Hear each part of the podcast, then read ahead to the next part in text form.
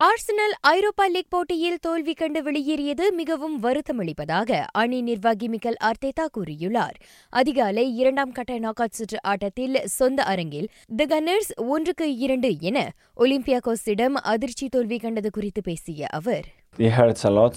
Uh, we had a lot of intentions in this competition. It was very important for us. And emotionally, it's been a very difficult game. We gave away two set pieces goals in a game at home. And if you do that, obviously, it's very difficult.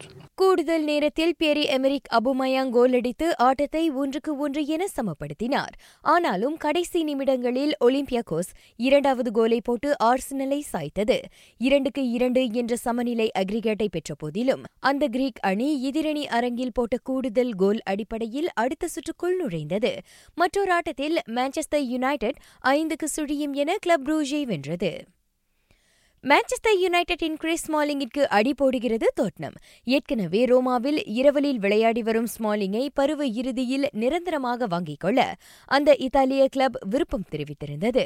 எனினும் நிர்வாகி ஜூசே முரினியோவின் கீழ் யுனைடெட்டில் விளையாடியுள்ள smiling மீதான தனது விருப்பத்தை ஸ்போர்ஸும் வெளிப்படுத்தியிருப்பதாக தெரிகிறது. Covid nineteen பரவல் நீடிக்கின்ற போதிலும் March முப்பத்தோராம் தேதி நடைபெறவுள்ள மலேசிய பொது பூப்பந்து போட்டியில் எந்த மாற்றமும் இல்லை என பிஏஎம் தெரிவித்துள்ளது.